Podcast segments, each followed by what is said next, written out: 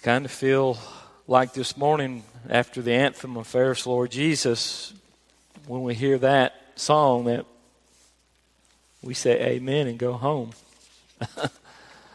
um, thank goodness God's mercy seat is open for us. Thank goodness. As uh, you turn in your Bibles to Matthew 16, verses 19 through 20, it's on Pew Bible Oh, your page 811, 811. I wanted to uh, call your attention to uh, a couple of things that uh, in the Bible, when you find the word heart mentioned, nowhere does it ever talk about this organ that's beating. The Bible is always talking about the very core of the person, uh, bringing together emotions, reasoning, will, spiritual devotion. The heart represents who you really are, who I really am, determining what motivates a person's values, actions, character, and thinking. Uh, I, I, learned that from my father, who he had a uh, Dr. Gutsky was his professor. I shared this with my Sunday school class this morning, and my father was having real doubts about seminary life. And uh, Dr. Gutsky comes in two weeks after seminary has started, and my father is really doubting some of the hearts of the people around him and his own heart. And Dr. Gutsky tells him to do that very thing. Go look at the word heart in the Bible and see what it says. And he comes back, my dad says, it has nothing to do with the organ, it's about who we are. And and then Dr. Gutsky says, yes, it, the heart is changed by Jesus Christ. And if your heart has been changed, Jim Baird, then you are a Christian and you are called to preach. Now go forth and do likewise. And it was a turning point in my father's ministry. Um, as we get ready to go, I would like to make sure you, you know that uh, John R. Uh, gave me this, this book on the uh, one of his golfing buddies on uh, notes from the Sermon on the Mount. It's been very helpful to me tonight. And so has sermons by Ligon Duncan and, and Benson and Barnes and uh, Elliott uh, and Myers and pulpit commentaries. These are all the ones that I've gone to to kind of put this together. So let us let us read from Sermon on the Mount, uh, verse 19 from chapter 6. Do not lay up for yourself treasures on earth where moth and rust destroy and where thieves break in and steal, but lay up for yourselves treasures in heaven where neither moth nor rust destroys and where thieves do not break in and steal. For where your treasure is, there your heart will be also. The eye is the lamp of the body. So if your eye is healthy, your whole body will be full of light. But if your eye is bad, your whole body will be full of darkness. If there, if then the light in you is darkness, how great is the darkness? No one can serve two masters, for either he will hate the one and love the other, or he will be devoted to the one and despise the other. You cannot serve God and money. Let's pray. Father, we thank you as we look into your word now. You will direct us and guide us, and we pray that by the power of the Spirit, you will uh, speak through your servant who is a sinner and in need of your grace and need to be directed even tonight. And I pray that whatever is spoken will be according to your will. Father, that uh, these dear people, they would leave here more in love with you than when they came in. And I pray this in Christ's name. Amen. Uh, this is the infallible, inerrant Word of God. It is breathed out by God. And that's why we listen to it, and this is why we preach from it.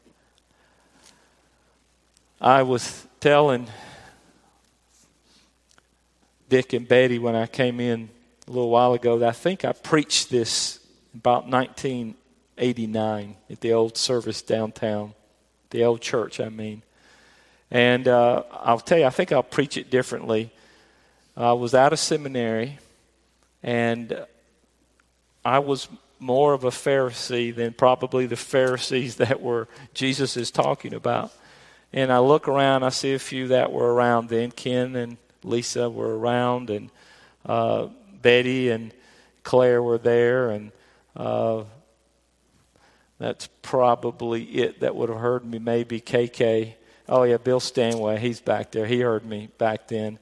But I probably would have come in and taken this passage and said, "You guys get right, and you do this, and you make sure you're obeying God's word. That's how you'll be a better Christian." I've learned a lot in the 30 years since then. And I hope tonight uh, Dick and Betty can go back and find it in their Bible that they will hear this uh, a little bit differently. Um, there was a, a, lady named Hetty Green years ago, 1916. She dies and she's worth $200 million. But before that, when her son was 16 years old, he broke his leg but she was so cheap, she went around looking for somebody to treat it f- for free.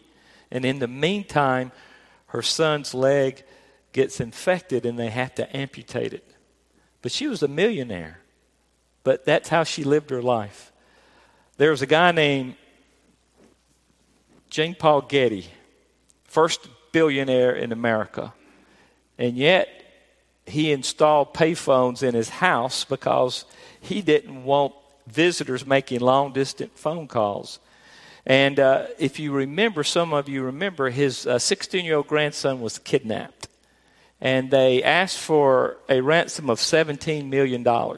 And he said, No, I'm not going to pay that. Because if I pay that, then I have other grandchildren that will have to be paid for, so I can't afford that. Well, they ended up cutting off his ear to say, Hey, we're serious. And they brought it down to $3 million. He said, pay $3 million. He said, no, I'll pay $2.2 billion. And later on, we find out that at that time was the maximum amount you could uh, have a tax deduction bill you would appreciate for somebody who's been kidnapped. And so uh, there you go. In 1919, there was a guy named Burt, and he becomes a multimillionaire. When he dies, at age 87, he is one of the eight wealthiest people in America. But he puts it in his will that none of his money is to be distributed till his last grandchild dies. He did not want any of his immediate family to get their hands on his money. And so the last grandchild dies in 1989, and then 21 years later, in 2010, a group of about 12 people come together and share about $200 million. The Bible talks about money. 2,000 verses in the Bible deal with money. Four times as much as dealing about heaven, hell, prayer, and faith combined. 16 of the 38 parables of Christ dealt with money and possessions. Jesus mentions money possessions 109 times in the book of Matthew. He was a tax collector, so I'm not surprised that he doesn't remember, or he remembers that. 57 times in Mark, 94 times in Luke, and 88 times in John. And so Jesus has a lot to say about wealth, possessions, and money. And last month, when I, I was preaching on the passages right before this, we were talking about giving. We're also talking about praying and fasting, but we started out by giving. And I, I told you, if you remember, if you have to, to draw a line right down the middle of your notes, if you are taking notes. And on one side, we're going to say, what does God think and what does God want us to do with our giving, our, our fasting, and our praying, or praying and fasting? And then what do we do for man's adulation? Adoration.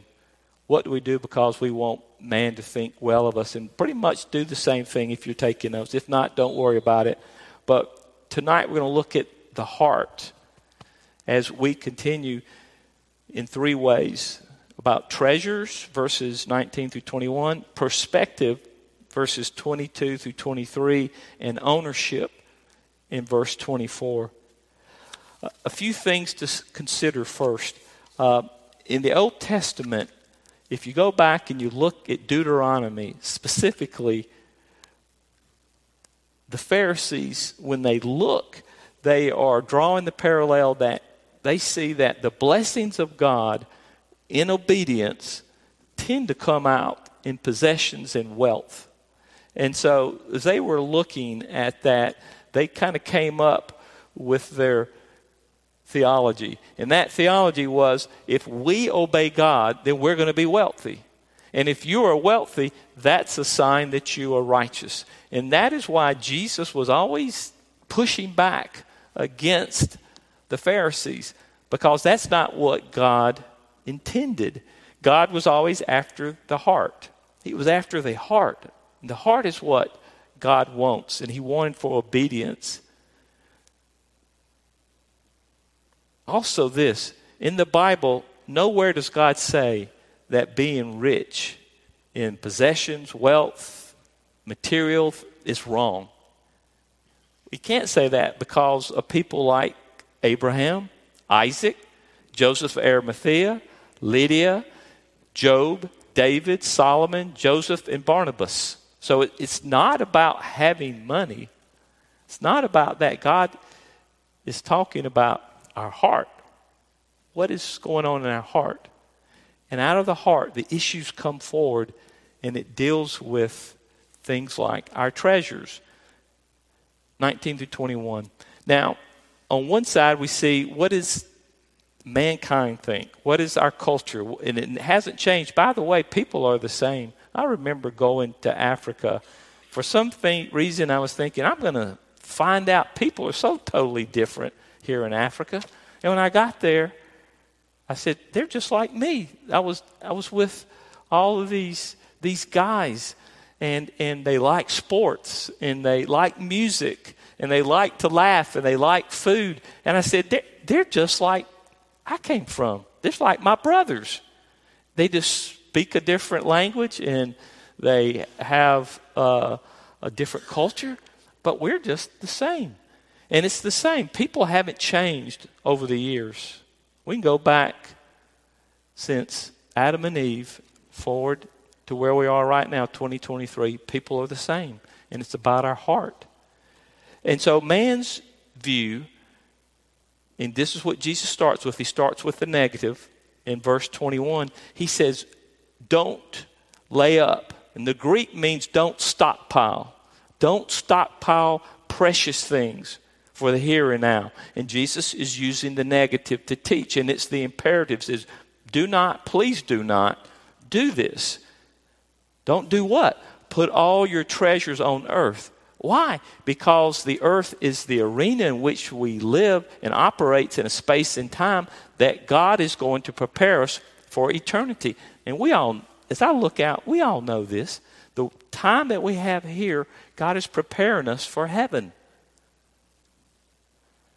This type of action and attitude, God says, and Jesus is saying, if you're stockpiling everything here, putting all your your time, effort, and energy in, in obtaining money, 401k, land, property, whatever, you're deceiving yourself because satisfaction for your soul is never going to be in accumulating things or money or power or wealth or intellect and Jesus is saying, if that is what you're pinning your hopes for your soul satisfaction, you're going to be so disappointed. For this present form of the world is passing away. 1 Corinthians 7:31b. Solomon knew this, the wealthiest man who's ever lived, Ecclesiastes 5:10. He who loves money will not be satisfied with money, nor he who loves wealth with his income. This is also vanity. He knew it, and he had it all security. And, and I, was, I was talking to Dr. Abraham this morning. He came in a beautiful uh, coat, a wool coat, and I was telling him about what I was going to be preaching about. And uh, it says that don't lay up for yourself treasures on earth where moth and rust destroy, where thieves break in. And I was telling him about these beautiful wool pants I had, and, and I came to put them on after a summer, and I look at them and they're just been eaten away on one side. And I'm going, man, these are beautiful. So Dr. Abraham said, that's why you put, uh, you, you, know, the um, what was it you said, Doc? Put cedar. And, and, and I did it. So if you have some beautiful wool stuff, make sure you put cedar in your closet so they don't get eaten. But, you know, Josh was talking about this morning about in his sermon that, that people, especially the ladies, were, he was saying, look, it's not how you dress that God is impressed with. There's nothing wrong with dressing nicely, but he's looking at your heart. He's looking at your heart. And all these things that he talks about, your, your money, it, it, you know, if you have, like me, you looked at your savings and your stock market and your, you know, this last year it was here, now it's here. Um, you know, I've already told you about my clothes. When I was in Africa, you probably have heard this, um, and uh, my parents came over and they brought me two new pair of tennis shoes. One was a pair of Nike and one was a pair of Adidas and and they were leather, and I was so proud of them. And uh, I wore my, my Nikes to work that day, my, my blue Nikes, but really my heart was with the my red Adidas, you know, and, and I was so proud of them. I come home and somebody's broken into my house and they stole my Adidas. And so for the next year and a half, I'd be walking around looking at people's, looking at, you know, I was looking for those red Adidas I never found them. You know, they probably ended up in Sierra Leone or something. But, you know, and, and I think God was up there saying, Knox, you dummy. You know, you put all your affections and, and love on a stupid pair of tennis shoes. And he says, thieves going to break in. They stole other stuff too, by the way, but that was what really hurt me. But if, if all the things that we are depending on can be stolen, can be taken from you, then they're never going to be satisfying. Which brings us to how do we view treasures from God's point of view? And what should we be stockpiling? By the way, it's not wrong to stockpile money for your 401k or your savings or your child's college education or for you to live on. God never says that. It's wrong. But if that's what you're putting your hope and satisfaction in, God says you got a heart issue and we need to deal with it. What he's saying is that eternal salvation, things of eternity are the most important things. Now, Deborah and I are having the dickens of a time teaching that to little Knox and Hannah Jane. I'll just tell you that right now. And um, I don't know about y'all that if you how you've taught your children and how they've grasped it, I, you know, please come up and help tell us you know, I, I pray and, and we try to teach, and it's like beating our heads sometimes against this pulpit. But God says, For what will it profit a man if he gains the whole world and forfeits his soul? Or what shall a man give in return for his soul? Matthew 16 26. And I know that I'm talking to people right now who believe that. I know y'all believe that. And we sing the song, when we've been there 10,000 years, bright shining as the sun, we've no less days to sing God's praise than when we first begun. How often do we delight in our heavenly, eternal home? So when you're having a bad day sometime, I want you to think, I want to think about heaven. I want to think about what I have in heaven and I was telling my Sunday school class, and some of them are here. You ladies back there, you didn't have to come because I told you this sermon. Sarah's smiling. I can't see Kathy. Okay, and Amy. I'm looking at Amy. But we have the here and the not yet. If you are a Christian, we have the here and not yet. And you'll hear it from the pulpit all the time. What do we have the here? We have a relationship with Jesus Christ and we have eternal salvation. We are found righteous in the eyes of God. We have that. But what we don't have, we don't have perfection that we will have one day in heaven. So when we have the heartaches of life, when we have the issues, when people get cancer, when we are disappointed, what it's supposed to do is to remind us of what we're going to have in heaven one day. And we look forward to that and say, That's what I have. And that's what my delight is in. And ultimately, that's what my treasure that I keep close to my heart. That's going to see me through satisfaction. The second view of God and treasures, what we should be stockpiling, is, is part of advancing God's kingdom. We say it every Sunday morning Thy kingdom come, thy will be done on earth as it is in heaven. We talk about that. We're having a missions conference that's coming up this church for years and years and years has been a part about building the kingdom of God, both locally and foreign missions. And that is important. That is what we can take with us in a sense. We can be a part of praying, giving, going. And by the way, we're going to do all of that in the missions conference. You know, we're going to give to a special project. One dollar can send one child to 10 days to VBS. One out of four kids that go to this VBS in India becomes Christians.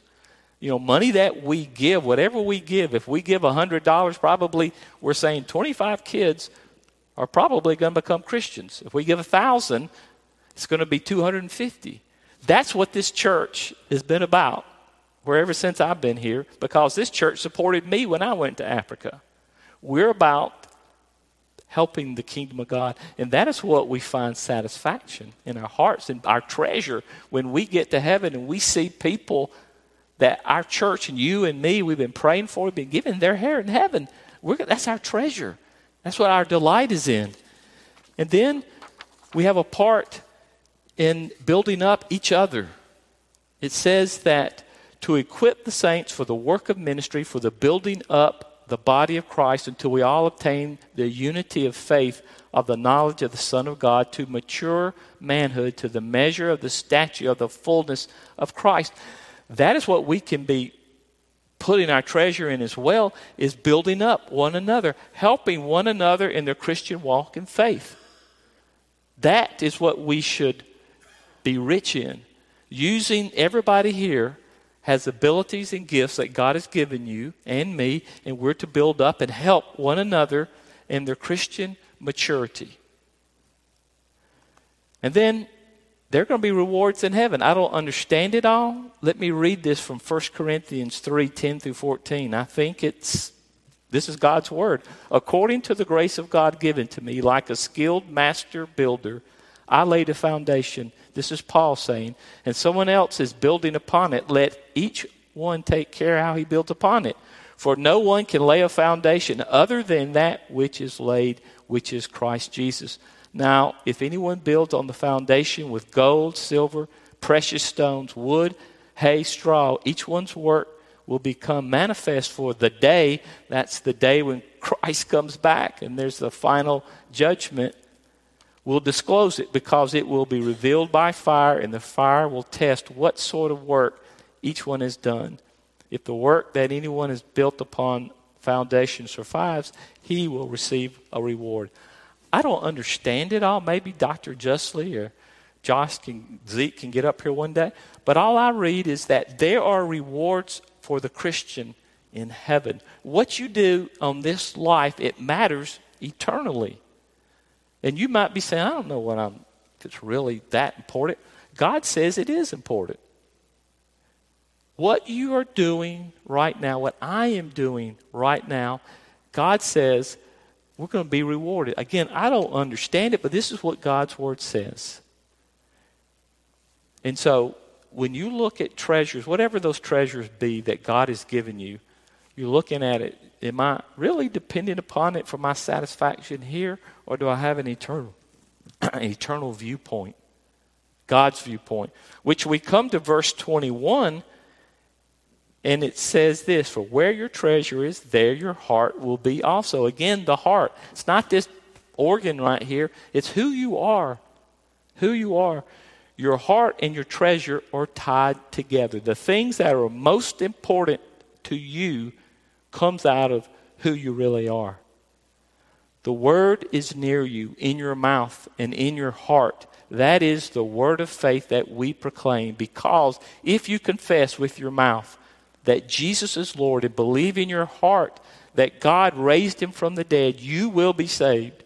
For with the heart one believes and is justified, with the mouth one confesses and is saved. Romans 10, 8 through 10. Vanity, vanity, says the preacher. Vanity of all vanities. All is vanity. What does man gain by all the toil in which he toils under the sun? Ecclesiastes 1, 2 through 3. It's going to be one way or the other. Verses 19 and 20 have an important word. There are a lot of important words in there, but there's one word that's really important as you look there, and that is yourself. What are you laying up for yourself? What a person believes in their heart, their very being, will determine who you are and what you value and strive for with a single focus to stockpile your treasures, be they earthly or heavenly. Now, here's the good news because none of us are going to do this perfectly, right? Okay, you could be saying, This is where I messed up in 1989, and I've asked you guys to forgive me. Marion, you're probably in the eighth grade or fifth grade or sixth, whatever. I ask you to forgive me if I was, I don't know how, you were what, 21 or? Okay, well, anyway. I ask you to forgive me because God's a God of grace. And He knows, He knows that we're not going to do this perfectly. He knows we're going to fall and stumble. And guess what? We live in a broken world. Nobody is perfect. I found this this this book and I really I really like the I really like the you know the what is word I'm looking for the the, the not the the title. I like the title probably more than I like. And it's called A Long Obedience in the Same Direction. It's by Eugene Peterson. And he wrote it on the, the Psalms of Ascension. But he says this in there Blessings are at the end of the road, and that which is at the end of the road influences everything that takes place along the road. A joyful end requires a joyful means. Bless the Lord. Uh, and I was thinking about myself here, maybe more than anybody else. And I was just thinking about frustration and emptiness. What, when I get frustrated about things, usually they're having to do with things that are of this earth. And when I, I focus on things of God, the heavenly things, the things that God has called us to His ministry and what God is doing and the blessings that I have with Jesus Christ, I'm not that frustrated. I'm a little bit frustrated that I'm not better along in my sanctification at times. I'll look at Deborah and say, man, I wish I could be like her. But the things that I really get frustrated about are usually that, that earthly treasures that are crumbling.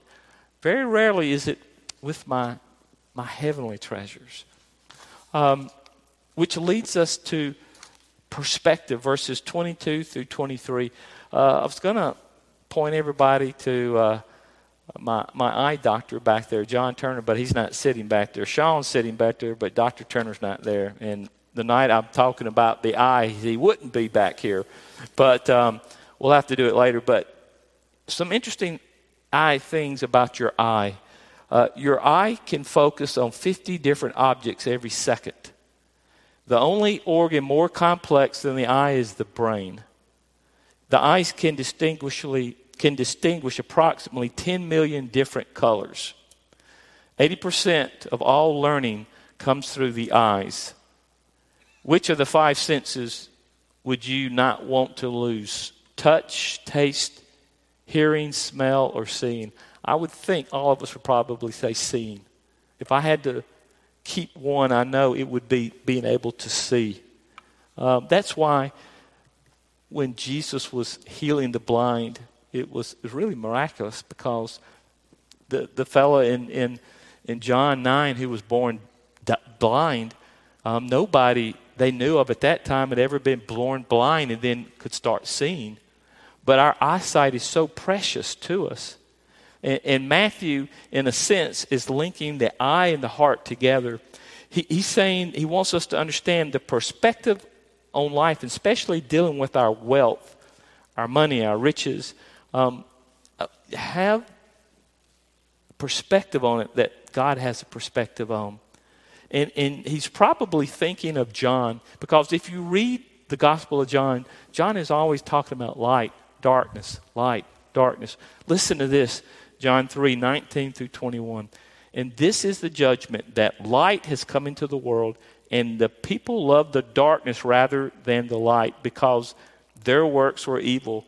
For everyone who does wicked things hates the light and does not come to the light, lest his works should be exposed. But whoever does what is true comes to the light, so that it may be clearly seen that his works have been carried out in God. In Matthew is that's John 3, 19 through 21. Matthew is saying the healthy eye is full of light and truth of God and views things from God's point of view. This and I'm again probably you guys get that. And he's saying if your eye is clear and good, you are looking at things like your wealth and riches and power and accumulation from a spiritual point of view. But he says if it is dark, and that word dark means evil, wicked, results in agony, unhealthy, then you're seeing only from the world's point of view. 2 Corinthians 4 4 says this The God of this world has blinded the minds of unbelievers to keep them from seeing the light of the gospel of the glory of Christ, who is the image of God as you're reading the New Testament, really the Old Testament as well, whenever you see light and darkness, you need to say, This is perspective of people's hearts. This is how they view anything. From God's point of view, because we have been saved, we are to be humbled. We are to be humbled that, that God has saved us and that we can see this way. And we're not to be surprised when we run into people who have darkness in their their view of anything from money to sex to power to, to anything time, climate, whatever. So, concerning money and material possessions, I, I'd like to point out the following perspectives, okay, from God's point of view. This would be from Psalm 24, 1, Psalm 50, 10, and 12. All things belong to God. All things belong to God. Number two, I am responsible to be a good steward of the possessions that God has given me for His glory. All things belong to God. I get to be a steward. And I want to be a good steward. I want to be responsible for all the good things that God has given to me. Number three, I'm, in, I'm allowed, and you are allowed to enjoy the gifts God has given to me and be satisfied with what He has provided. And number four, my greatest satisfaction and joy comes from the eternal gifts as I look forward to heaven and eternity with my Savior because I can't take things with me. Now, on the other side of the ledger, what if you have a, a dark eye? This is what you're saying. All things belong to me. And I can do whatever I want to with these possessions because I have earned them and they're mine. And number three, I will not be happy unless my possessions bring me joy and I always need more. And fourth, my greatest fear is that I'm going to die without having enough stuff. I think those are the two different perspectives that you deal with with money. Which brings us to the last verse, verse 24. The eye is the lamp. I'm not sorry. No one can serve two masters, for either he will hate the one and love the other, or he will be devoted to the one and despise the other. You cannot serve God and money. Greek, this is from all these people that I looked at. The Greek word for serve means to be a slave and to be assigned to an owner. That's what he's talking. You cannot serve but one master. You're going to be assigned, your heart's going to be assigned to one owner. Number two, the word master means he who controls. Something is going to control your heart, my heart. Number three, the word hate means to despise with the utmost contempt. We're going to despise and we're going to hate something. Number three, the word love is the word agape, which means to love by embracing God through Christ. There's going to be something that we totally embrace, and it's going to be the most important thing to us. The word devoted means to hold firmly on by grasping. We're going to be grasping what we love and what we're devoted to. The word mammon means to treasure a person or thing that we put our utmost trust in, an earthly treasure, no matter how good it may seem. If God loves you and has given you His Son for you and for me, this tells us what we will find our life and our purpose in surrendering our heart to.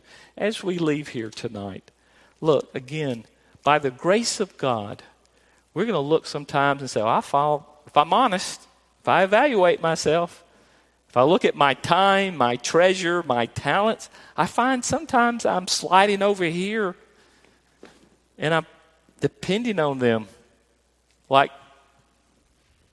an eye that's dark. And God says, That's okay, Baird, but don't stay there. You come back here, but I want you to have a long obedience. And we're going to fall down and we're going to mess up. But we're going to get up because Jesus is going to pick us up and he's going to brush us off and says, I've loved you. I've given my life for you. You are saved. And this is the direction I want you to go. And you go that direction. I, I read to you some stories about three people that were really messed up with money. And when I was in Africa, I came across uh, the work of a guy named um, R.G. Letourneau who uh, wrote a book called, uh, well, it was a book on his life called Mover of Men and Mountains. And he, he developed all these patterns of the caterpillars. And if you see these big bulldozers and earth movers, um, he developed some huge ones. And he went especially into Africa and he moved a lot of dirt. And he made a lot of power lines. And he knocked down a lot of trees because of all the equipment that he developed. And uh, let me read some of this from his book. As a young man, he surrendered his life to the Lord. And after he counseled with his pastor, he determined to pursue his inclinations to build earth moving equipment. He made God his partner, but he had a biblical understanding of what that means. And after he became successful and money started coming in, uh, he went to his wife, and this is what Josh was preaching on. Men, we need a good helpmate. If you're married, praise the Lord. If you're not married and you're a man, you need a good helpmate.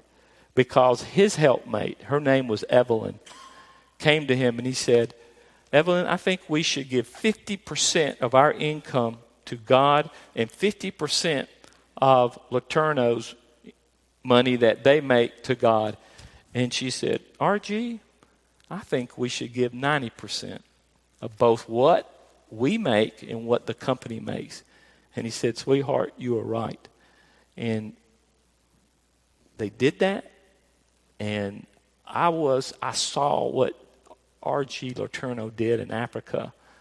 And God blessed him. And look, we don't all have to do that. But I was so discouraged after reading those three people that we started off Mrs. Green, Burt, and Getty. And I was just like, oh, Lord, sometimes I'm like that. But then I run across a guy like this guy, Letourneau. And uh, I said, God, I want to be like him. I want my heart, I want my vision, I want my treasures to be just like him. And God can do that. I'm convinced the best days of this church are in front of us. And probably you people right here are going to be why. Let's pray. Father, we thank you that uh, you have saved us. Why? Not because we're so great, that's obvious, but because of your great love for us. And you've given us heavenly treasures. And Father, you, you've given us earthly treasures and we can enjoy them, but Lord, help our hearts not to be stuck on that. Help our hearts to be looking to your kingdom's sake. Help us to have a heavenly perspective about all our treasures, whether they be with money or our talents and abilities.